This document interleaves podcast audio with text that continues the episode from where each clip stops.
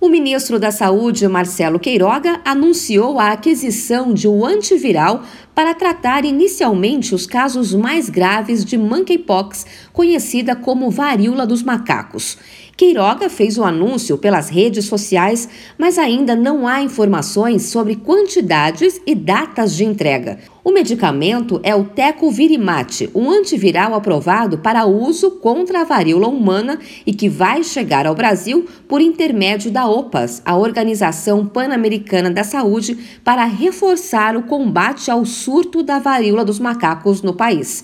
Em entrevista coletiva, Queiroga disse que, assim como as vacinas, ainda há pouca oferta do produto no mundo. Outros medicamentos antivirais, cujo uso é off-label, eles também não têm disponibilidade grande. Nós vamos conseguir é, uma quantidade inicial e, posteriormente, o Departamento de Assistência Farmacêutica vai buscar medicamentos para atender aquelas situações mais graves. Um estudo publicado na revista The Lancet apontou que um paciente com a varíola dos macacos tratado com o tecovirimat teve menos duração dos sintomas e disseminação do vírus.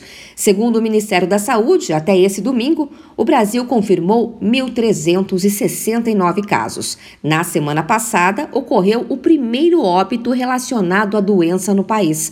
A vítima era um homem de 41 anos. Ele estava internado em Belo Horizonte e tinha comorbidades que podem ter prejudicado o quadro clínico.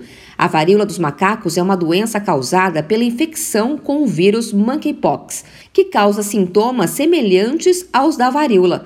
Ela começa com febre, dor de cabeça, dores musculares, exaustão e inchaço nos linfonodos.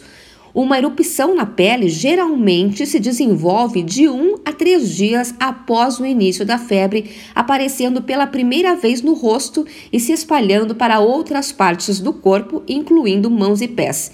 Em alguns casos, pode ser fatal, embora seja tipicamente mais suave do que a varíola. A doença é transmitida para pessoas por vários animais selvagens, como roedores e primatas, mas também pode ser transmitida entre pessoas após contato direto ou indireto. De São Paulo, Luciana Yuri.